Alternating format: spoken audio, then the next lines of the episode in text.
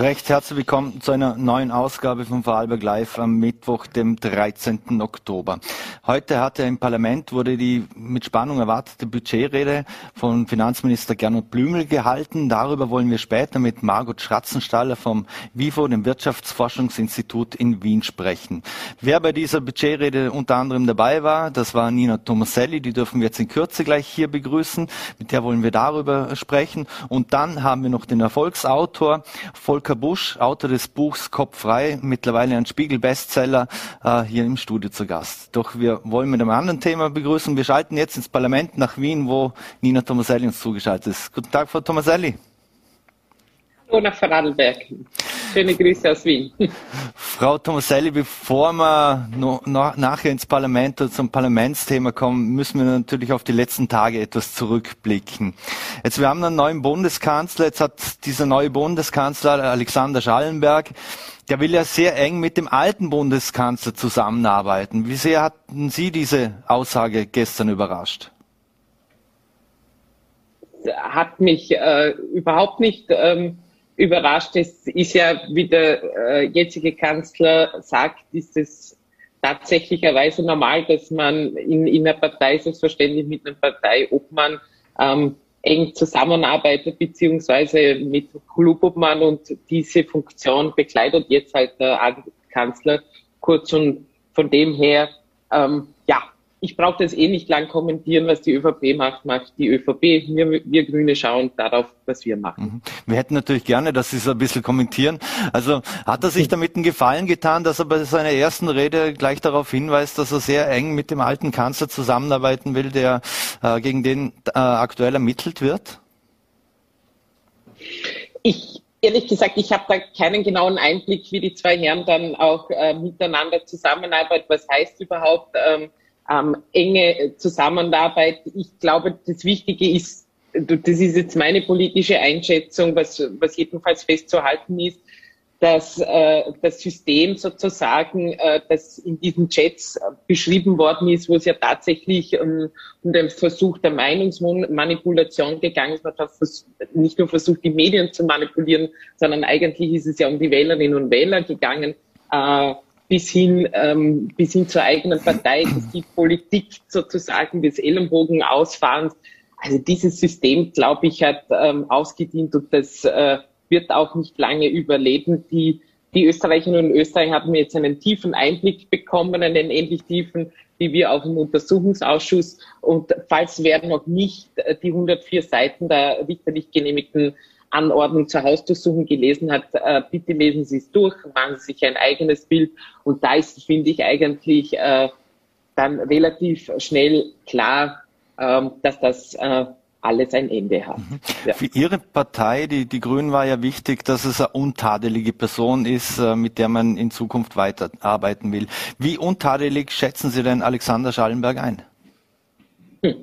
Ähm, es ist genau wie Sie gesagt haben. Ähm, ähm, wir Grüne, wir haben uns äh, eben wie wahrscheinlich halb Österreich oder ganz Österreich äh, die äh, Chats angeschaut äh, letzte Woche, ähm, uns das auch sehr, sehr genau ähm, durchgesehen und waren genauso entrüstet wie jeder, äh, der das gelesen hat. Und deshalb haben wir gesagt, ähm, diese Chats, die stehen einfach für eine Grenzüberschreitung. Deshalb muss man eine rote Linie ziehen. Die rote Linie haben wir gezogen. Wir haben gesagt, wir, wir können uns eine weitere Zusammenarbeit äh, mit der ÖVP nur dann vorstellen, äh, wenn im Bundeskanzleramt eine untadelige Person äh, sitzt. Die ÖVP nach mehreren Tagen hat eingelenkt, hat jetzt Alexander Schallenberg geschickt. Das ist ihr gutes Recht, äh, das so auszusuchen. Und äh, wir werden versuchen, wie wir, das bisher äh, auch getan haben, insbesondere Vizekanzler Kogler, hier eine gute Arbeitsbasis ähm, zu finden, weil die Herausforderungen, die auf uns warten, die sind ja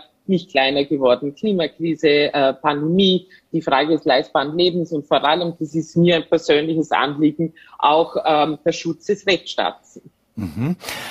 Was ändert sich denn jetzt in der Zusammenarbeit mit dem neuen Bundeskanzler? Ändert sich überhaupt irgendwas? Äh, haben Sie auch Befürchtung, dass es vielleicht wirklich einen Schattenkanzler im Hintergrund gibt? Also nochmals, ich bin eigentlich eher eine, die, die sagt, ähm, dass das System, man spricht ja gerne von so vielen ähm, ähm, Systemen in, in den letzten Tagen, insbesondere die Opposition. Ähm, ich glaube nicht, ähm, dass das ähm, überlebensfähig ist, weil ich mir ziemlich sicher bin, dass äh, die Österreicherinnen und Österreicher ähm, so eine Politik, so wie es eben in diesen Chats beschrieben worden ist, einfach ablehnt. Und ähm, jetzt kann man die Chance nutzen, sozusagen, sich erneuern, ähm, sich ähm, wieder sozusagen fokussieren und, ähm, und in dem Sinne ein neues Angebot an die Wählerinnen und, und Wähler schaffen. Und äh, wir Grüne, das ist unsere Rolle, ähm, wir machen unsere Sacharbeit ähm, einfach weiter in der gewohnt seriösen Art, wie wir das bisher auch getan haben. Und äh, Sie, Sie haben es ja schon angekündigt, heute ist, ist die Budgetrede gehalten worden und das ist, ist der erste Schritt zur Schaffung von äh, wichtigen Projekten, eben im Bereich Klimakrise, eben im Bereich ähm, ähm, Schutz des Rechtsstaates oder die Frage des leistbaren Lebens und des sozialen Miteinanders. Mhm. Können Sie sich aus Ihrer Sicht überhaupt noch Zusammenarbeit mit dem Sebastian Kurz in Zukunft vorstellen? Jetzt, es gilt ja die Unschuldsvermutung. Es ist ja durchaus möglich, dass die Ermittlungen auch eingestellt werden gegen ihn. Mhm. Äh, Kann es da noch eine gemeinsame Basis geben aus Ihrer Sicht mit den Grünen? Schauen Sie, die Unschuldsvermutung äh, gilt selbstverständlich, aber die Unschuldsvermutung ist, ist ein Begriff, Begriff aus dem ähm, Strafrecht und es ist ähm, keine politische ähm, Kategorie. Wo kämpft man dann hin, wenn, wenn die einzige Befähigung für einen Amt ähm, es ist, dass man, dass man äh, unbescholten ist? Ähm, was will ich damit sagen? Die ganze Causa, die Chats, die wir gesehen haben, auch, auch wirklich dieses wirklich ähm, ungustiöse Sittenbild, das äh, durch die Chats auch dokumentiert also un ungustiöse Sitten in der Politik, dass diese äh, Chats auch dokumentiert haben, ähm, die haben tatsächlicherweise, finde ich, eine Grenze ähm, überschritten und deshalb haben wir doch, äh, dort auch eine rote Linie gezogen. Und ich darf auch äh, die Clubobfrau von uns, Sigrid Maurer, ähm, auch zitieren, die bereits ausgeschlossen hat, ähm, dass eine Rückkehr als Bundeskanzler von Sebastian Kurz in dieser Legislaturperiode vor allem die Zustimmung der Grünen äh, mit Sicherheit ausgeschlossen werden kann. Hm, aber in der nächsten Legislaturperiode in dem Fall schließt sich es nicht aus, wenn ich Sie richtig verstehe.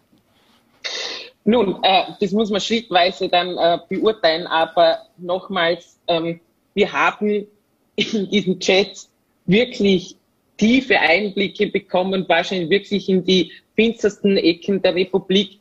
Ähm, da geht's nicht, da geht's tatsächlich nicht um, um Kleinigkeiten, da geht es auch nicht um das Problem einer einzelnen Partei. Nein, es hat ja wirklich schon wieder, wie auch nach Ibiza, die ganze Republik ins Wanken gebracht und lässt äh, Menschen an der Demokratie zweifeln. Und ich, ehrlich gesagt, äh, ich hatte mit Ibiza nichts zu tun. Äh, wir hatten auch mit dieser, äh, mit dieser Causa, mit den Inseraten, Medienmanipulationskausa der, der ÖVP, haben wir Grüne nichts zu tun. Und trotzdem äh, sind, wissen wir aber, dass wir die Verantwortung wahrnehmen müssen, jetzt wirklich die Ärmel hochzukrempeln und gute Sachpolitik, gute Dinge für dieses Land voranzutreiben. Das ist, das ist jetzt unsere Rolle, das erwarten sich ähm, die Leute auch, und das ist auch mir ein persönliches Anliegen, denn ähm, wenn Einzelne mit ihrem Tun ähm, das Vertrauen in die Politik erschüttern, ist es trotzdem unser aller ähm, Pflicht, wieder dafür zu sorgen, dass äh, die dass, sie, dass wir die Bevölkerung für unsere Arbeit zurückgewinnen können. Mhm. Das heißt aber auch, Sie versuchen jetzt die Legislaturperiode gemeinsam mit dem Koalitionspartner noch unter Anführungszeichen hinter sich zu bringen. Und wenn die dann mit einem Sebastian Kurz wieder kommen, dann wird neu ausgelotet.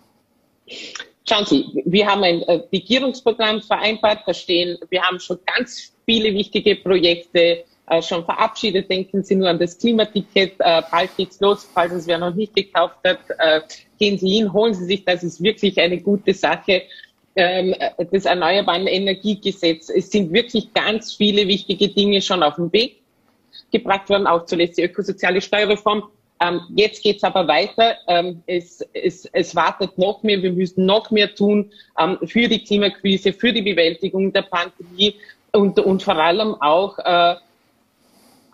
das hätte ich mir am Anfang dieser Periode nicht so gedacht, wirklich tagtäglich für den Schutz des äh, Rechtsstaates und für die unabhängige Justiz kämpfen. Und das tun wir allen voran, Alma Sadic als unsere Justizministerin. Mhm. Jetzt hat, ähm, waren Neuwahlen für Sie in dem Fall nie ein Thema?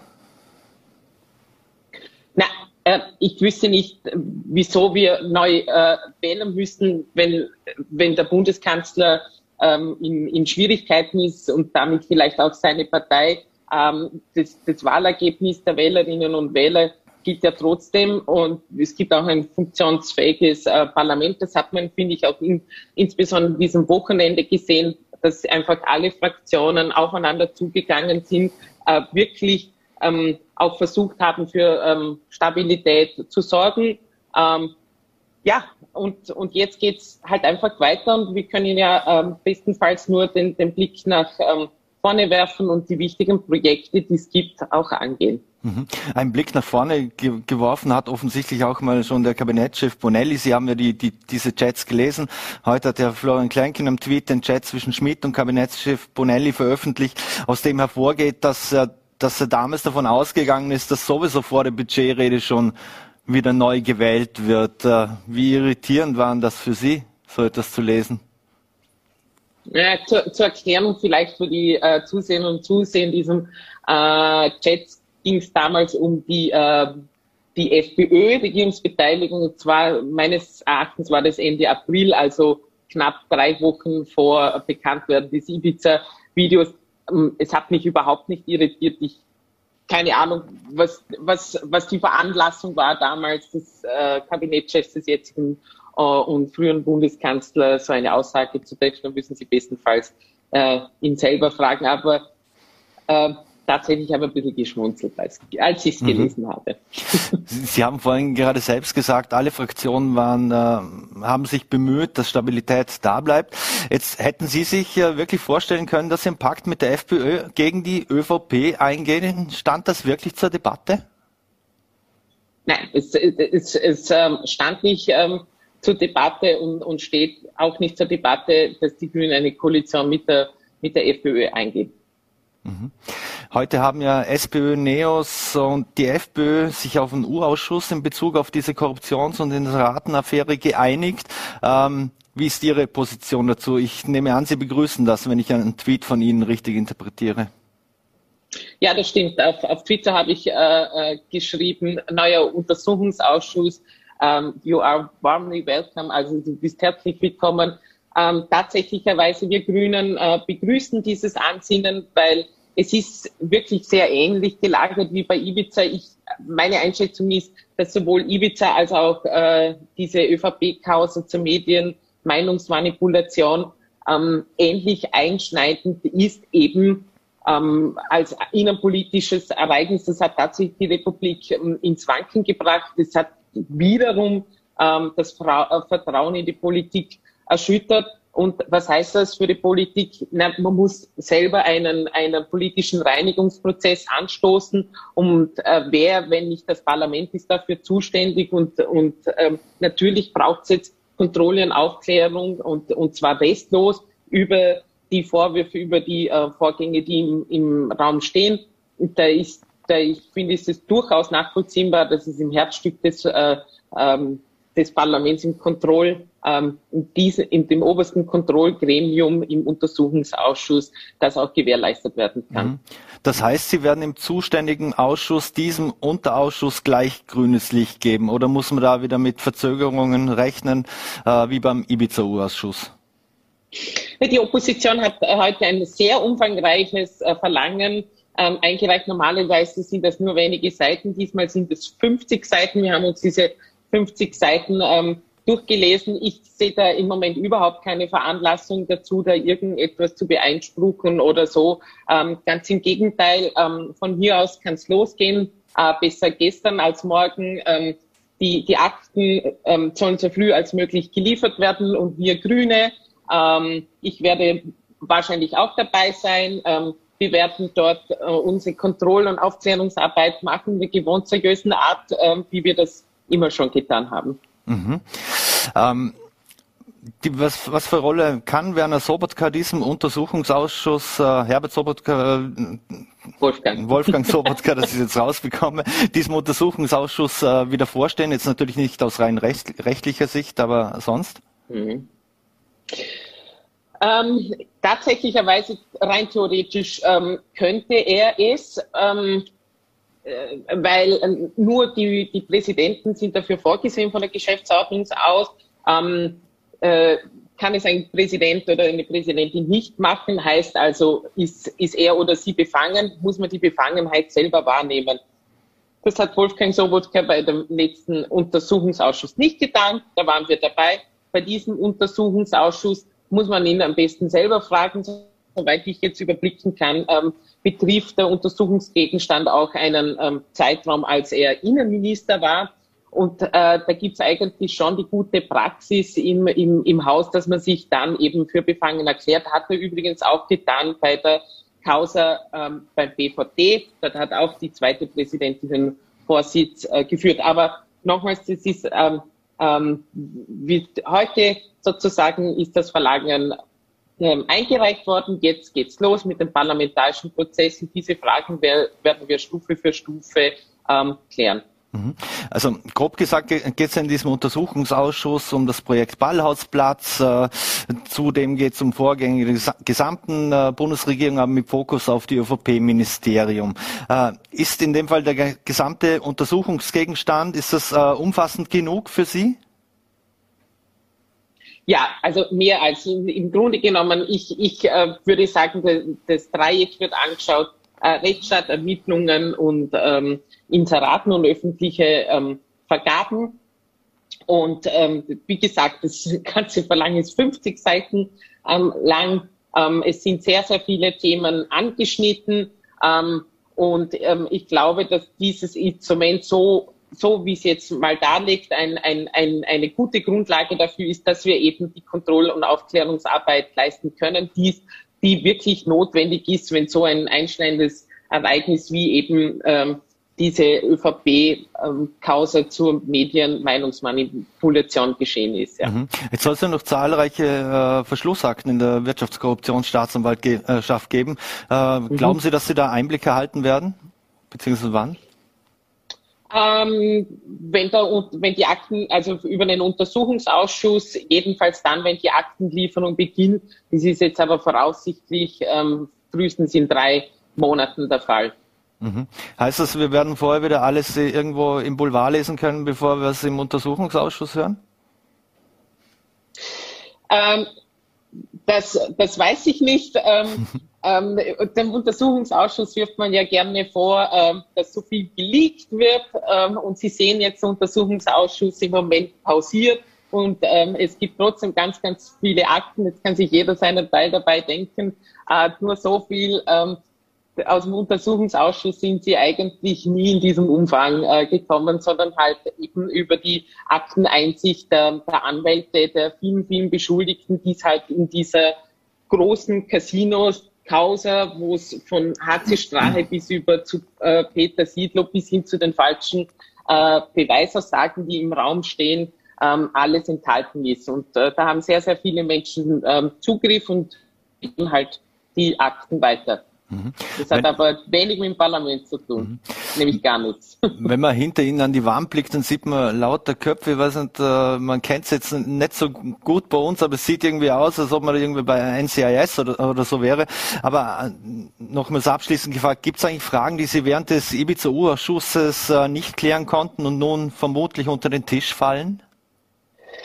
Ähm, Nein, ähm, auf, auf keinen Fall. Ganz im Gegenteil. Wir haben jetzt äh, eine neue Möglichkeit, mir Fragen zu klären. Und wenn Sie sich fragen, was dahinter hinter mir auf der Tafel ist, ähm, das Sarkozy. ist ein Teil. Mhm. Das ist ein Teil unserer Arbeit. Hier geht es um die Causa Wirecard und die Causa Wirecard haben wir uns eben nicht anschauen können, weil der Untersuchungsgegenstand in diesem Bereich beim IBIZ-Untersuchungsausschuss zu eng war. Jetzt mit dem neuen äh, Untersuchungsausschuss können wir uns diese Causa anschauen und das wird sicher spannend, weil im Deutschen Bundestag gab es bereits einen hoch erfolgreichen Untersuchungsausschuss zu Wirecard und da gibt es sehr, sehr viele Verbindungen nach Österreich und die wollen wir uns alle ganz genau mit der Lupe anschauen. Mhm. Eine letzte Frage noch, bevor wir zur Wirtschaftswissenschaftlerin Margot Schratzenstaller da, dazu schalten. Heute war die Budgetrede von äh, Minister Blümel. Ähm, wie mhm. sind Sie mit diesem mit diesem Budgetvorschlag oder diesen Ideen für 2022 zufrieden, vor allem in puncto Klima? Also in, in, in Punkte Klima kann man wirklich sagen, ähm, übertrifft alle Erwartungen. Wir haben alle budgetären Vorkehrungen treffen können für die vielen Vorhaben, die, die wir so hatten. Ähm, Klimaticket zum Beispiel, Ausbau öffentlicher Verkehr, Ausbau ähm, ähm, Fahrradwege, aber genauso auch der Klimabonus, ähm, den es ja auch mit der ökosozialen Steuerreform gibt. Ähm, es gibt zusätzliche Förderung zu, zum Tausch von Ölheizungen im Einfamilienhausbereich genauso wie im Mehrparteienhaus. Das freut mich wahnsinnig. Es geht wahnsinnig viel vorwärts, ähm, weil, wie gesagt, die Klimakrise wartet nicht auf uns und ich bin sehr, sehr froh, dass wir uns äh, Grüne so gut durchsetzen haben können in diesem Budget. Übrigens, neben dem Klima gibt es auch noch viele, äh, viele wichtige äh, neue Mittel für zum Schutz des Rechtsstaates, genauso wie auch beim sozialen Miteinander. Nur ein, eine, ein, eine kleine Anmerkung. Es gibt ein Riesengewaltschutzpaket ähm, für Frauen, das wirklich, wirklich wichtig ist, wie ich finde. Nina Tomaselli, vielen Dank, dass Sie sich die Zeit genommen haben für Vorarlberg Live. Schöne Grüße nach Wien und bleiben Sie gesund. Gerne, immer wieder. Tschüss. So, meine Damen und Herren, und wir machen jetzt gleich weiter. Und zwar, wir dürfen jetzt äh, Wirtschaftswissenschaftlerin Margot Schratzenstahler vom WIFO, vom Wirtschaftsforschungsinstitut in Wien begrüßen. Vielen Dank für die Zeit und schöne Grüße, Frau Schratzenstahler. Ja, vielen Dank für die Einladung. Frau Schratzenstaller, jetzt die, die Budgetrede von äh, Minister Blümel wurde ja heute mit Spannung erwartet. Jetzt hat er gesagt, Budget 2022 bringt Aufschwung, Stabilität und Nachhaltigkeit. Zeigt dieses Budget in die Zukunft aus Ihrer Sicht, beziehungsweise wie zukunftsfit ist es wirklich? Naja, man muss nicht nur das Budget für 2022 sehen, sondern es ist natürlich auch ähm, die mittelfristige Finanzplanung heute vorgestellt worden. Es gibt ja einen Finanzrahmen des Bundes, der die Jahre 2022 bis 2025 äh, umfasst und damit einen bisschen längerfristigen, also zumindest mittelfristigen Ausblick gibt auf die Budgetpolitik. Ähm, und hier zeigt sich schon ein Wandel hin zu mehr Zukunftsorientierung, mehr zu, zu mehr Gestaltung, weg von einem Budget, so wie es äh, die letzten beiden Male war, mhm. das hauptsächlich von Krise äh, beeinflusst und von Krisenbekämpfung quasi geprägt war. Mhm. Jetzt wird ja damit gerechnet, dass bis 2025 soll es einen Rückgang der Staatsschulden geben. Äh, was für Gründe gibt es dafür? Ja, in der Tat. Ähm, der, äh, die Verschuldung wird deutlich äh, zurückgeführt, ähm, sowohl eben, was die Neuverschuldung, also das Maastricht-Defizit anbelangt, als auch den gesamten Schuldenstand, die sogenannte Schuldenquote. Ähm, wir hatten ja 2020 ein in der Geschichte der äh, Zweiten Republik einmaliges Rekorddefizit von minus acht Prozent. Ähm, heuer wird das nochmal ungefähr minus sechs Prozent betragen und es soll zurückgehen im nächsten Jahr schon auf minus 2,3 Prozent. Das heißt, die Maastricht-Kriterien werden schon wieder erfüllt, also diese Maastricht-Obergrenze von drei Prozent, die wird schon wieder unterschritten. Äh, und bis 2025 ähm, wird fast ein Budgetausgleich ähm, erzielt. Und die Schuldenquote die vor Corona, vor Ausbruch von Corona äh, ungefähr bei 70 Prozent äh, der Wirtschaftsleistung gelegen hat und ähm, bis 83 Prozent gestiegen ist. Die soll zurückgehen bis 2025 auf ungefähr äh, auf gut 72 Prozent der Wirtschaftsleistung. Das hat eine Reihe von Gründen. Ähm, das eine ist natürlich das starke Wachstum.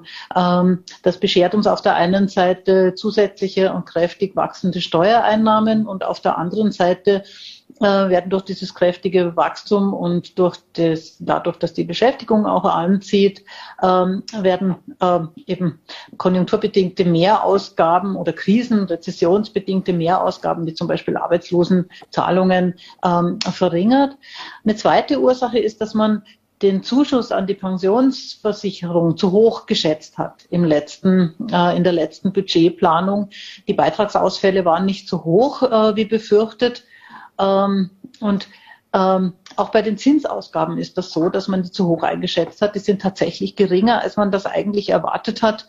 Ähm, gleichzeitig bauen sich die Entlastungen durch die Steuerreform erst langfristig auf. Also erst 2025 erreichen sie ihren Vollausbau und es gibt es ist wohl auch so, dass die Ausgaben für die Corona-Hilfen geringer sein werden als erwartet. Und es gibt eine kleine Erleichterung durch die Mittel, die von der EU im Rahmen äh, von der Aufbau- und Resilienzfazilität kommen. Mhm.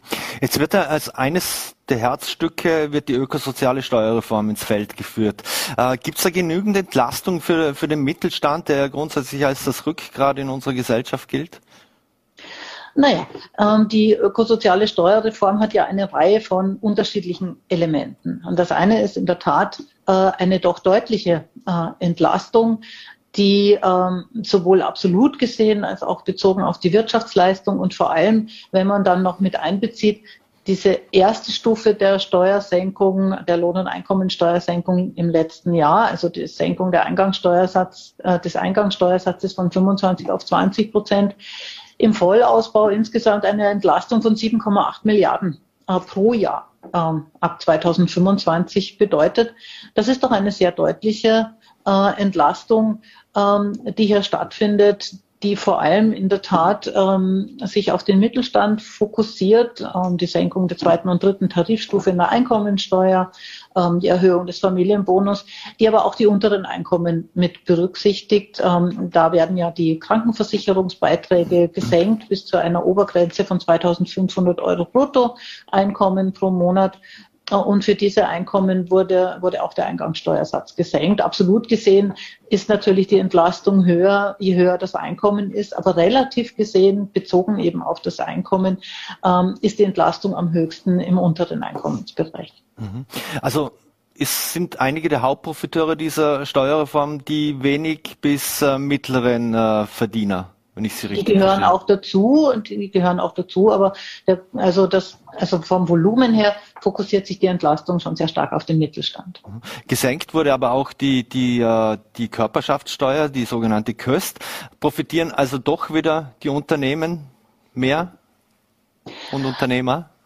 Also wenn man es von Volumen her sieht, ist es ist es im Vergleich zur Entlastung bei der Lohn- und Einkommensteuer und auch bei den Krankenversicherungsbeiträgen ein doch eher kleinerer Betrag. Im Vollausbau werden das 700 Millionen sein. Jetzt wird ja die Körperschaftssteuer in zwei Stufen gesenkt, 2023 auf 24 Prozent und 2024 auf 23 Prozent. Insgesamt bedeutet das eine Entlastung von 700 äh, Millionen. Ähm, das ist doch wesentlich geringer als die Entlastung durch die Krankenversicherungsbeiträge und durch die Lohn- und Einkommensteuer. Ähm, ich hätte mir trotzdem gewünscht, ähm, dass man die Unternehmen ein also durch andere Maßnahmen entlastet hätte, durch eine gezielte Investitionsförderung beziehungsweise durch eine, durch eine Senkung der Lohnnebenkosten, die jetzt überhaupt kein Bestandteil dieser, äh, dieser ökosozialen Steuerreform ist. Ein anderes Thema ist die CO2-Steuer beziehungsweise die Bepreisung davon. Wie ist da Ihr Urteil? Hat das Ganze genug Lenkungseffekt, wenn man überlegt, man will jetzt mit 30 Euro je Tonne starten? Also ich sage mal so, ähm, der Einstieg ist sehr wichtig. Also es ist sehr wichtig, dass es diese CO2-Bepreisung gibt. Ähm, wir sind äh, ohnehin spät dran und es ist gut, dass im nächsten Jahr diese CO2-Bepreisung überhaupt eingeführt wird. Es ist auch gut und das ist beileibe nicht in allen Ländern so, sondern ähm, ich glaube eher in einer Minderheit nur der Länder, dass man einen Pfad hat. Also dass man die, ähm, den CO2-Preis schrittweise erhöht. Und dann muss man schon aber auf der anderen Seite sagen, der Einstiegspreis mit den 30 Euro pro Tonne CO2-Äquivalent und auch der Endpreis mit den 55 Euro pro Tonne äh, CO2-Emissionen bis, bis 2025, die hätte ich mir höher gewünscht. Der Lenkungseffekt wird zumindest kurzfristig nicht sehr hoch sein. Ähm, er wird sich längerfristig aufbauen. Wie sehr stark dieser Lenkungseffekt ist, das wird sehr stark auch davon abhängen, von den begleitenden Maßnahmen ist CO2-Preis ein wichtiges Instrument, um hier einen Umstieg äh, von Haushalten und Unternehmen ähm, zu fördern. Aber es ist bei weitem nicht, äh, nicht ausreichend. Ja. Wir brauchen Investitionen in eine klimafreundliche Mobilität, um Alternativen für den Umstieg zu bieten. Äh, wir brauchen Maßnahmen für ein klimafreundlicheres Wohnen, für ein klimafreundlicheres Heizen und auch Maßnahmen für die Unternehmen und für die Industrie für klimafreundlichere Produktion. Von all dem findet sich etwas im Budget. Das ist auch teilweise eine Fortsetzung der Maßnahmen, die schon im letzten Jahr äh, begonnen worden sind. Und die CO2-Bepreisung ist ja so konzipiert, ähm, dass man die Einnahmen nicht einfach verwendet und ins allgemeine Budget steckt, sondern dass man Kompensationsmaßnahmen damit finanziert. Das ist der Klimabonus für die privaten Haushalte Und das sind aber auch Entlastungsmaßnahmen für die Unternehmen. Mhm. Ein, ein, auffallender Posten auch im Budget sind die hohen Pensionsausgaben. Äh, was bedeutet das äh, vor allem für die jungen Menschen in unserer Gesellschaft? Werden die das alles ausbaden müssen und auch äh, sprich, nicht nur ausbaden, sprichwörtlich, sondern auch bezahlen irgendwann? Also ich habe ja vorher angedeutet, ein Grund dafür, dass die Verschuldung so relativ rasch sinkt oder rascher sinkt, als wir eigentlich erwartet haben, noch vor einem Jahr oder auch vor einem halben Jahr, äh, ist, dass die, äh, der, der Bundeszuschuss zu den zur Pensionsversicherung geringer ausfällt und zwar deutlich geringer ausfällt, als man eigentlich prognostiziert hat. Nichtsdestotrotz, das absolute Niveau der Pensionszahlungen das ist ziemlich hoch und es hat auch eine ziemliche Dynamik. Ähm, der Bundeszuschuss steigt von ähm, gut 12 Milliarden 2022 auf äh, 25 Milliarden, äh, Entschuldigung, auf 15 Milliarden bis 2025. Ähm, und die Ausgaben für die Beamten, Pensionen, die kommen da ja noch dazu, die steigen von ungefähr 10 Milliarden äh, auf 12 Milliarden. Das heißt, wir haben ungefähr 27 Milliarden äh, Pensionsausgaben im Bundesbudget im Jahr 2025. Das ist ungefähr ein Viertel der Gesamtausgaben. Ähm, und das bedeutet natürlich auch, dass damit der Spielraum für andere Ausgaben sinkt. Ähm, ich vermisse an diesem Budget und ich hoffe, es werden bald weitere Schritte in diese Richtung folgen, ähm, dass man weitere Maßnahmen setzt, um das effektive Pensionsantrittsalter zu, äh, weiter zu erhöhen gab es ja schon Maßnahmen in den letzten Jahren, um damit eben die, die Ausgabendynamik hier ein bisschen einzubremsen. Mhm. Wenn Sie von der Erhöhung des Pensionsantrittsalters sprechen, meinen Sie dann einfach auch, dass man nicht nach 45 Jahren einfach in Pension gehen kann, sondern dass man auch da ausweiten muss? Oder heißt es einfach, dass sie grundsätzlich länger arbeiten muss? Ich glaube, erstmal geht es wirklich um äh, äh, und, und, und prioritär und vordergründig geht es wirklich um das effektive Pensionsantrittsalter. Ähm, in Österreich gibt es ein äh, Pensionsantrittsalter für Männer von 65. Ähm, das effektive Antrittsalter liegt ein paar Jahre drunter. Das ist zwar gestiegen in den letzten Jahren, ähm, aber diese Lücke zu schließen, das würde schon mal äh, eine, eine große Erleichterung für das äh, Budget bedeuten. Ähm, das kann man nicht von heute auf morgen machen. Das kann man auch nicht ohne Begleitmaßnahmen machen. Man braucht da sicherlich äh, Maßnahmen zur Qualifizierung. Man braucht Maßnahmen, um alters- und altersgerechte Arbeitsplätze zu schaffen. Ähm, ansonsten landen eben die Leute nur in der Arbeitslosigkeit. Damit äh, ist auch niemandem geholfen.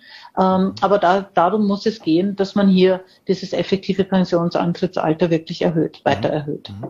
Wenn Sie die Arbeitslosigkeit ansprechen, ein Riesenthema ist ja Langzeitarbeitslosigkeit. Da gibt es ja einige Initiativen, aber grundsätzlich ist es ja auch so, dass, äh, dass, dass ein Rückgang der, der Mittel äh, in diesem Budget auch festgehalten wurde. Wie bewerten Sie das? Ja, das muss man differenziert sehen. Die Arbeitsmarktmittel insgesamt sinken, das ist richtig, ähm, doch deutlich. Ähm, das hat einfach damit zu tun, dass aufgrund der äh, wieder anziehenden Beschäftigung und der sinkenden Arbeitslosigkeit zum einen ähm, die Mittel für die Kurzarbeit sehr, sehr viel geringer sein werden, die hier benötigt werden ähm, ab dem kommenden Jahr und in den Folgejahren. Ähm, und dass die Arbeitslosenzahlungen, also quasi die Mittel der passiven Arbeitsmarktpolitik auch geringer werden. Also hier wird äh, schlicht und einfach weniger Geld benötigt, weil die Arbeitslosigkeit sinkt, weil die Beschäftigung äh, eben äh, steigt. Ähm, die Mittel der aktiven Arbeitsmarktpolitik, die sind erhöht worden. Ähm, das ist zum einen diese Aktion Sprungbrett, also diese Maßnahmen für die Langzeitarbeitslosen. Das ist zum zweiten eine Fortführung der Corona-Job-Offensive und es soll auch eine äh, Umwelt- und Verkehrsstiftung äh, eingeführt oder etabliert werden ab dem nächsten Jahr. Ähm, also in diesem, in diesem Bereich der aktiven Arbeitsmarktpolitik ähm, wird mehr getan und muss auch mehr getan werden, äh, um die quasi Narben, die die Pandemie auf dem Arbeitsmarkt hinterlassen hat und gerade im Bereich der Langzeitarbeitslosen, äh, um hier eben Abhilfe zu schaffen. Mhm. Da wurde, wir müssen leider langsam zum Schluss kommen, aber da wurde ja auch vom Johannes Kopf, vom AMS-Chef, äh, unlängst angebracht, dass man sich überlegen soll, äh, das Arbeitslosengeld nach einer gewissen Zeit äh, zu kürzen. Könnte das aus Ihrer Sicht auch so ein Hebel sein, um Langzeitarbeitslose wieder in den Arbeitsmarkt zu bekommen? Ich glaube, das muss man wirklich äh, intensiv diskutieren. Das ist jetzt eine gute Zeit, um das zu diskutieren. Es ist keine gute Zeit, äh, um eine solche Reform umzusetzen. Da muss man wirklich auf bessere Zeiten auf dem Arbeitsmarkt äh, warten. Also eine Krise am Arbeitsmarkt und trotz äh, äh, steigender Beschäftigungs- und sinkender Arbeitslosenzahlen äh, ist der Arbeitsmarkt bei weitem noch nicht äh, geheilt sozusagen. Also das ist kein guter Zeitpunkt, um solch eine Reform umzusetzen. Mhm. Abschließend noch, äh, re relativ wenig hört man, äh, wenn es um die Gegenfinanzierung der Steuerreform geht. Also diese 18 Milliarden sollen ja durch das Wirtschaftswachstum her hereinkommen grundsätzlich. Aber wir sehen ja, wir könnten ja auch jetzt ein höheres Wirtschaftswachstum hätten, haben können, wenn der globale Motor nicht so stottern würde bei den Nachlieferketten und, und so weiter. Ähm, schaffen wir das wirklich aus Ihrer Sicht, diese, da alles gegen zu finanzieren, nur durch die Konjunktur? Das ist natürlich ein gewisses Risiko, genau wie äh, die Zinsen ein gewisses Risiko darstellen. Ähm, Im Moment befindet sich Österreich tatsächlich in einer günstigen Position, ähm, was eben den Schuldenabbau anbelangt. Ähm, und ich glaube auch, dass der, die Erwartungen, die das BMF hier hinterlegt, hinter dieses äh, Budgetwerk, äh, ähm, dass das realistische Erwartungen sind, aber das ist ein gewisses Risiko. Ich glaube, es ist umso wichtiger, die großen Strukturreformen jetzt anzugehen. Die haben ja jetzt im Schatten der Corona-Krise so ein bisschen ein kümmerliches Dasein gefristet sozusagen. Ähm, ich glaube, da muss man das verstärkte Augenmerk jetzt drauf legen, dass man diesen doch in Teilen ineffizienten Föderalismus und Finanzausgleich, dass man das Fördersystem, ähm, dass man die teilweise ineffiziente Schulverwaltung und so weiter, dass man das jetzt anpackt und dass man hier Reformen auf den Weg bringt, die eben ähm, im öffentlichen Sektor auch eine gewisse Dämpfung der Ausgaben- und Kostendynamik eben bringen. Mhm. Und eine wirklich letzte Frage, weil sie so viel diskutiert wurde in den letzten Tagen, die kalte Progression, die man ja vielleicht schon vor ein paar Jahren abgeschafft hätte, hätten es, wäre es anders gelaufen. Glauben Sie wirklich, dass äh, das in Österreich eine Chance gibt in den nächsten Jahren, dass diese kalte Progression irgendwann wirklich Geschichte ist? Ich glaube nicht, wahrscheinlich eher weniger in dem Sinne, äh, als dass man sie durch eine äh, ständige äh, automatische Anpassung der Tarifzonen abschafft. Ähm, dazu würden sich die Politiker eines Handlungsspielraums begeben, der im Moment eben darin besteht, dass man alle paar Jahre eine große äh, Entlastung äh, macht und das aber auch entscheiden kann, je nach Budgetlage, äh, wann man das macht und in welchem Umfang man das macht. Margot Schratzenstaller, vielen Dank, dass Sie sich die Zeit genommen haben für Vorarlberg Live. Äh, schöne Grüße nach Wien und bleiben Sie gesund. Sehr gerne, danke ebenso. Dankeschön. Tschüss. So, meine Damen und Herren, und wir wechseln jetzt das Thema und ich freue mich, dass ich jetzt im Studio meinen nächsten Gast begrüßen darf, und zwar Dr. Volker Busch. Er ist Autor des Buches Kopffrei, äh, ganz aktuell in der Spiegel Bestsellerliste und jetzt live bei uns im Studio. Vielen Dank für den Besuch. Ja, sehr gerne. Ich freue mich. Danke für die Einladung. Herr Busch, ähm, was ist denn, Sie beschäftigen sich mit dem Gehirn, Sie sind Neurologe und Psychiater, muss man auch dazu sagen, und äh, auch sehr auf dem Forschungsfeld. Äh, was ist denn die wichtigste Eigenschaft im Gehirn? Also sinnvoll für das Gehirn ist, dass sie zumindest ein bisschen Sauerstoff und äh, Zucker haben, sonst funktioniert es nicht richtig. Aber das ist in der Regel fast immer sichergestellt. Von den Eigenschaften ist tatsächlich die Aufmerksamkeit eines der wichtigsten Ressourcen, die sie haben. Denn wenn sie aufmerksam sind, sind sie bei fast allem gut und auch erfolgreich. Wenn sie aufmerksam sind, dann können sie konzentriert an etwas arbeiten und kriegen was zustande, machen weniger Fehler. Wenn sie aufmerksam sind, ist auch ihr Gedächtnis besser, weil sie sich mehr merken. Wenn sie aufmerksam äh, sind, dann können sie auch genießen, einen Film oder einen Roman, in den sie sich vertiefen. Und sie sind, wenn sie aufmerksam sind, auch beliebt, weil sie anderen Menschen natürlich in der Kommunikation auch Wertschätzung schenken. Also Aufmerksamkeit ist ein sehr, sehr wertvoller und intimer Besitz, den wir heute sehr, sehr gerne an jemanden verschenken oder den wir uns klauen lassen, aber der eigentlich uns sehr erfolgreich sein lässt. Das mhm. ist mir ein Anliegen, da so ein bisschen mhm. äh, drauf ähm, anzusprechen. Bei Intelligenz redet man ja oft über den IQ, aber es gibt mhm. ja auch den sogenannten sozialen IQ. Ganz ist genau. Dieses, äh, im Prinzip diese Aufmerksamkeit geben können und zuhören können, gehört das in diesem Bereich dann? Ja, wir reden momentan alle sehr viel über Intelligenz. Also die Intelligenz, die Kreativität, die Motivation, das sind die Superstars heutzutage mhm. der geistigen Leistung. Die sind natürlich auch wichtig in unserer heutigen Welt, aber mhm. die Aufmerksamkeit kommt zuerst. Wer seine Aufmerksamkeit gut steuern kann, dem ermöglicht es in den meisten Fällen des Lebens auch intelligent zu sein, gut zu arbeiten, äh, kreative Ideen zu finden, Probleme zu lösen oder anderen Menschen Wertschätzung zu schenken und damit auch Beziehungen erfolgreich gestalten zu können. Mhm. Über Aufmerksamkeit reden wir ganz wenig, leider, mhm. aber sie ist unheimlich wichtig und wir sollten sie ein bisschen trainieren oder zumindest beschützen mhm. und bewahren. Warum ist denn diese Aufmerksamkeit gefährdet aus Ihrer Sicht? Ja, Sie müssen sich vorstellen, dass wir heute in einer Welt leben, die von unglaublich vielen Informationen und Reizen gekennzeichnet ist. Wir müssen zwischen 30 und 40 Gigabyte an Daten hier oben pro Tag aufnehmen und jedes Jahr nimmt die Menge an Informationen, die wir konsumieren, um mehr als zwei Prozent zu. Das ist eine unglaubliche Dichte an Informationen, die wir uns hier oben drauf schaffen, unter anderem durch die vielen Bildschirme um uns herum, die mhm. uns damit ständig mhm. versorgen. Prinzipiell kann unser Gehirn das. Wir nehmen davon auch keinen Schaden. Und Informationen haben auch ganz viele Vorteile. Das will ich natürlich auch nicht versäumen zu sagen. Aber sie fordern uns natürlich auch.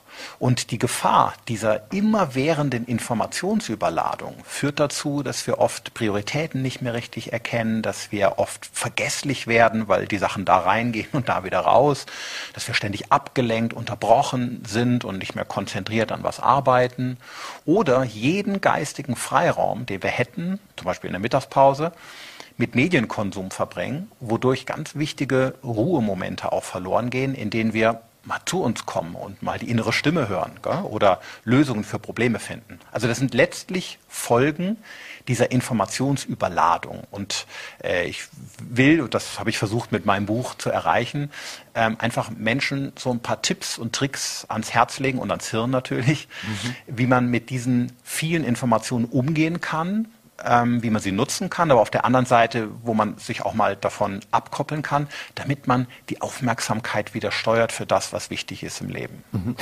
Wenn Sie sagen, wir nehmen sofort das Handy, das kann wahrscheinlich jeder oder viele von uns können das bestätigen, ja, dass, ich dass selbst, das so ja ist. Auch, ja. Und da ist natürlich auch ein spezielles Thema Kinder. Wie mhm. sieht denn das eigentlich auch bei Kindern aus? Wir wissen auch, viele kleinere Kinder haben mittlerweile schon ein Handy, sobald, sobald sie aus der Schule raus sind, haben sie das Handy in der Hand. Äh, wie soll man das da äh, mit den Kindern umgehen, wenn es um Handy etc. geht. Früher zu unserer Zeit, zu meiner Zeit war es der Fernseher, nicht so viel Fernseh schauen, jetzt sagt man nicht so viel am Handy hängen. Ja, das ist Alarmismus, den würde ich gar nicht teilen. Also ich, ich sehe auch die Vorteile digitaler Technologien, ich nutze sie ja auch jeden Tag, gell? Und so würde ich es den Kindern auch gönnen. Das ist gar nicht der Punkt. Äh, es geht darum, dass man einfach lernen soll, damit so pfleglich umzugehen, dass nicht sämtliche äh, Freiräume im Kopf aufgebraucht werden, nur für Konsum. Konsum ist sehr anstrengend. Es, es mhm. mag irgendwie sehr bequem klingen und sehr einfach klingen, aber für unser Gehirn bedeutet bedeutet das, diese ganzen Reize auch verarbeiten zu müssen. Und in diesem Moment, wo das Gehirn das macht, gehen ganz viele andere Dinge verloren, wie zum Beispiel kreatives Entwickeln von Ideen oder das Finden von Lösungen oder auch Bewältigen von Emotionen.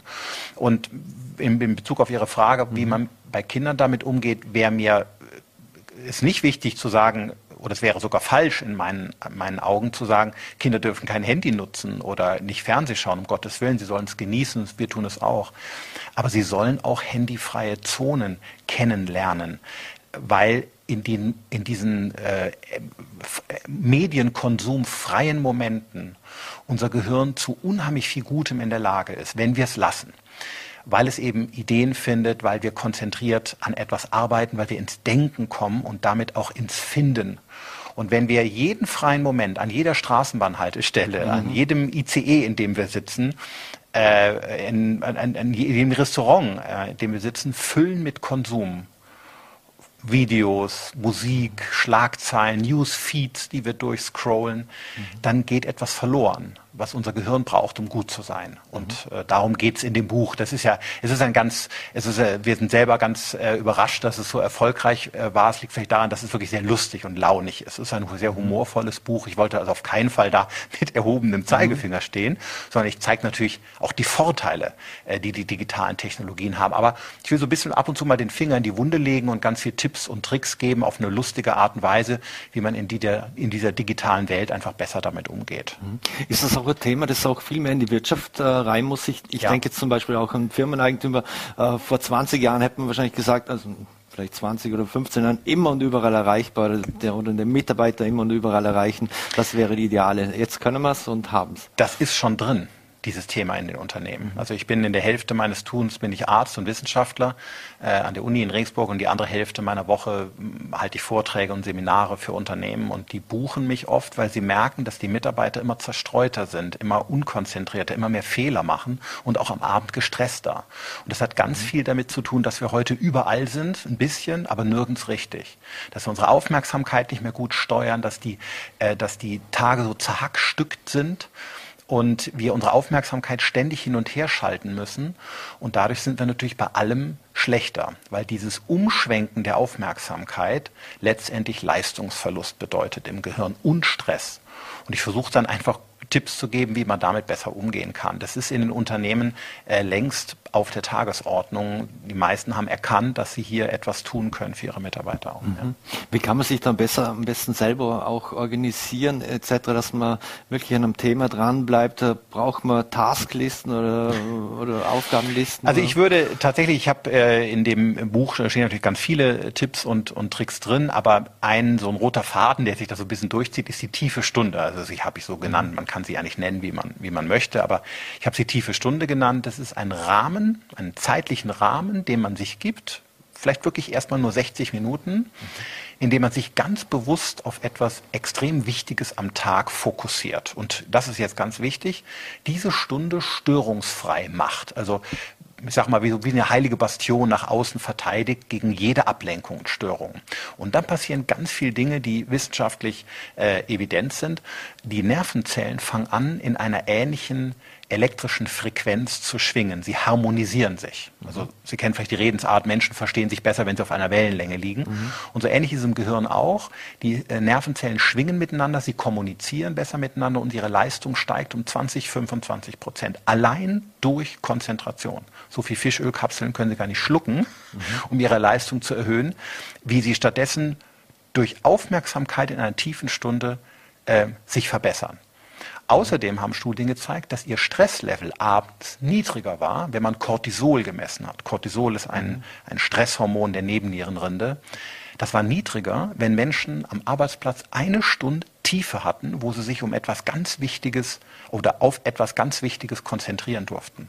Mhm. Und wir sehen, und das finde ich so spannend, dass wir unsere Leistung erhöhen und gleichzeitig unsere Gesundheit verbessern können aus der Sicht des Gehirns, wenn wir wieder diese Tiefe erreichen. Und diese tiefe Stunde ist nur eine Stunde am Tag. Das ist eine Sache der Logistik oder des mhm. Selbstmanagements. Das schafft man immer. Und das sind so kleine Rahmen, die man schaffen kann, üben kann. Und je öfter man das macht, desto leichter wird einem das fallen. Also man, man lernt das durch tägliches gutes Training. Wie wichtig sind denn da auch Pausen? Jetzt, äh, wir, wir alle haben in, im Regelfall äh, in Österreich eine 40-Stunden-Woche nach acht Stunden pro Tag. Wir sind keine Maschinen, es gibt einen Leistungsabfall ja. und es gibt einen Leistungshöhepunkt irgendwo. Ähm, ja, wie soll man genau. Ihr habt ja Gott sei Dank die Berge. Das ist ja das Tolle. Auch ein Grund, warum ich so froh bin, dass ihr mich eingeladen mhm. habt. Ich gehe nämlich morgen wandern. ähm, genau, die Pausen sind extrem wichtig und wenn man, wenn man Pausen gut strukturiert, dann sind sie der Konzentrationsbooster schlechthin. Also Konzentration müssen wir uns vorstellen wie ein Akku. Ja, wenn wir den mhm. wenn wir konzentriert arbeiten, lädt er sich runter. Und zwar ziemlich genau, man sagt so Lebensalter mal zwei in Minuten. Das heißt, bei uns 40 Jahre, ich weiß es nicht, plus minus, plus, wären es zwischen 60 und 90 Minuten und dann ist eigentlich Feierabend. Bei einem Grundschulkind, was vielleicht zehn Jahre alt ist, ist prinzipiell nach 20, 25 Minuten schon Schluss. Und spätestens dann ist der Akku leer. Aber die gute Nachricht ist, eine kurze Pause von 10 bis 15 Minuten ist völlig ausreichend, lädt diesen Akku wieder auf. Entscheidend ist, was man in der Pause macht.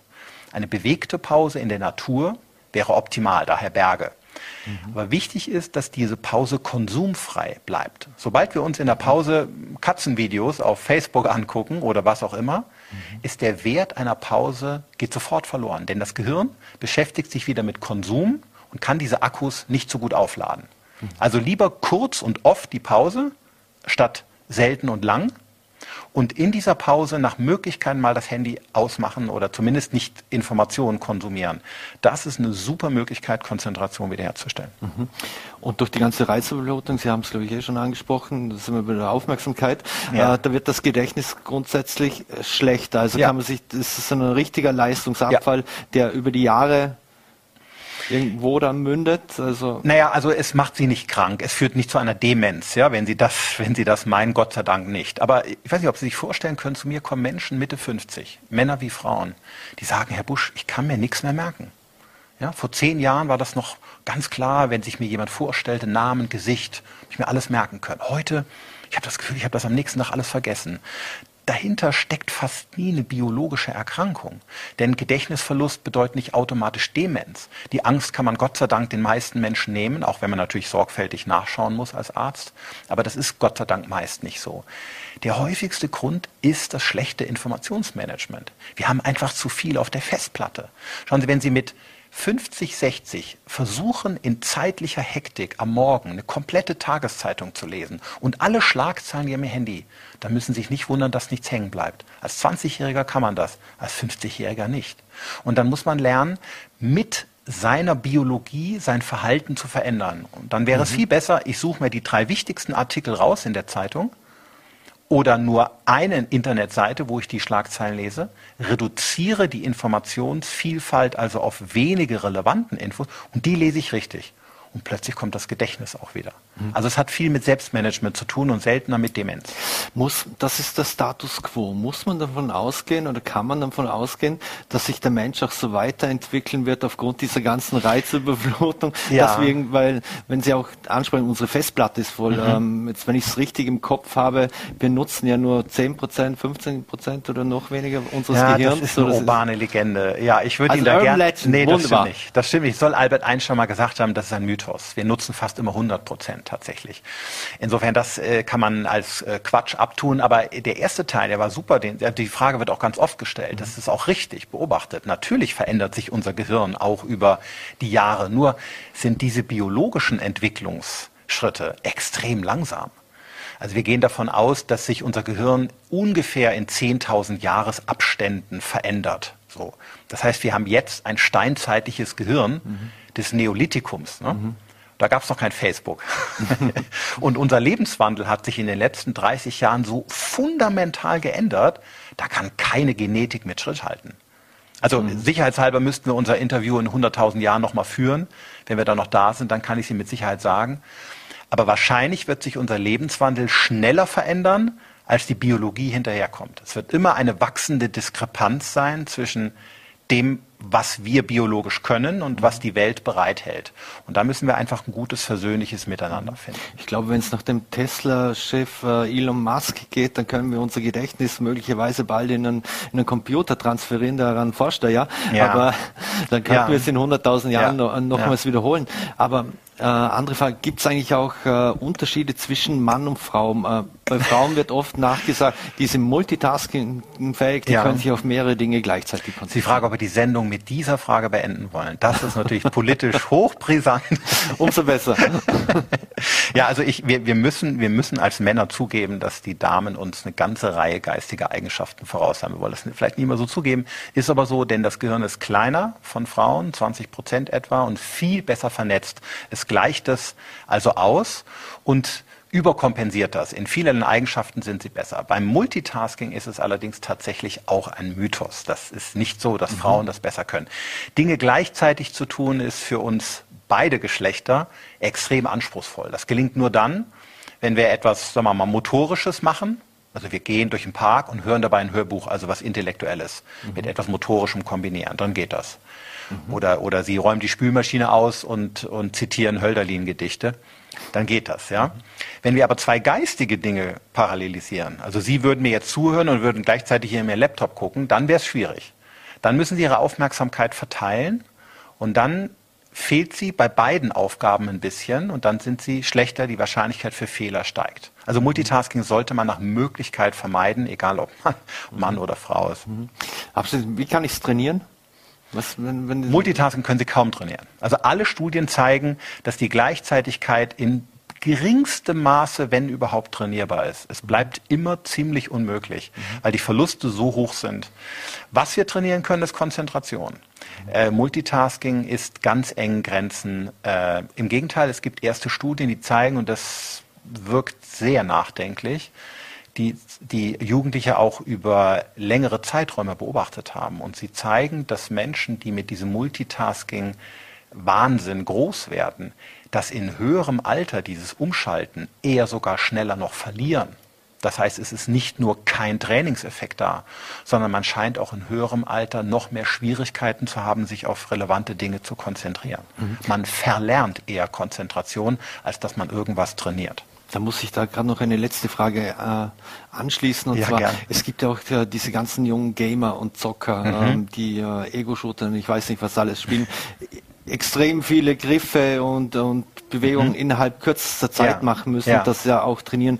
Also ja. würde das bedeuten, dass die in der Zukunft irgendwann, auch wenn sie jetzt sehr, äh, sehr gut trainiert sind und konzentrationsfähig, in der Zukunft das extrem abnehmen wird? Also es gibt Hinweise oder Daten, die uns Hinweise darauf geben. Ich bin da noch sehr vorsichtig, weil wir natürlich prospektive Daten über 20, 30 Jahre so noch gar nicht haben. Mhm. Aber erste Hinweise aus Oxford, beziehe ich mich hier auf eine Studie, zeigt, dass das möglicherweise so sein könnte. Ähm, trotzdem bin ich gar kein Gegner von Videospielen. Ja, ich spiele selber ganz gern mal mit meinem Sohn Video, dagegen ist nichts zu sagen. Wie immer im Leben ist die Dosis äh, macht das Gift. Ja? Mhm. Also so ein Videospiel mit seinem Sohn kann auch so ein Vater-Sohn-Ding sein. Das kann auch was Wunderschönes sein, genau wie eine Wanderung in den Bergen. Mhm. Wenn aber Videospiele oder auch Medienkonsum eben alles aufbraucht an Freiräumen, die Menschen heute in der Freizeit haben, die Tendenz geht ja dahin. Mhm dann ist die Gefahr einfach groß, dass was verloren geht. Und, und darauf will ich nur, ich will gar nicht beziehen oder Bezug darauf nehmen, das darf sein, das sollte nicht sein, sondern dass wir uns immer klar machen, was braucht unser Gehirn, um gut zu sein, gesund zu bleiben und dass wir selber steuern die Technik und nicht die Technik uns. Dass wir selber mündig werden im Umgang damit und für alles die richtige Dosis finden. Mhm. Das ist der, der Ansatz. Ja. Viel frische Luft und äh, Zucker, Zucker nicht allzu viel. ja. Das ist vielleicht auch nicht ganz gesund, das äh, habe ich mir gemerkt. Aber es, zum Beispiel, wenn Sie das schon sagen, gibt eine ganz tolle Studie, die zeigt, dass schon bei einem leichten Konzentrationsmangel ganz geringe Mengen Zucker helfen, beim Arbeitsplatz die Konzentration noch eine halbe Stunde herzustellen, wenn man vielleicht gerade keine Pause machen kann. Eine Studie hat sogar gezeigt, dass zuckerreiches Kaugummi schon ausreichen kann, noch eine halbe Stunde länger sich konzentrieren zu können. Zuckerfreies Kaugummi hatte diesen Effekt nicht. Also es geht gar nicht mhm. darum, zwei Snickers zu essen mhm. und riesige Mengen an Pizza, sondern ganz geringe Mengen Zucker, vielleicht auch ein Zitronenbonbon oder eben so ein Kaugummi. Und damit kann man sich oft bis zur nächsten Pause retten. Also insofern kleiner Praxistipp vielleicht zum Schluss noch. Kopf frei, so heißt das Buch von Volker Busch, eben ein Buchhandel Ihres Vertrauens. Wir sagen recht herzlichen Dank ja, ich sag für den danke. Besuch. Viel War Erfolg noch. Bestsellerliste von Spiegel hat es schon mhm. geschafft. Ja. Schauen wir, wo es sonst noch hinkommt. Vielen Dank für den Besuch und viel Spaß beim Wandern. Morgen, genau. Ich freue mich sehr. Dankeschön. Bleiben Sie gesund. So, meine Damen und Herren, und das war's schon wieder mit Vorarlberg Live. Wir bedanken uns fürs Dabeisein, würden uns freuen, wenn Sie morgen wieder einschalten. Voller TV, NRT oder Ländle TV wünschen Ihnen einen schönen Abend und bleiben Sie gesund.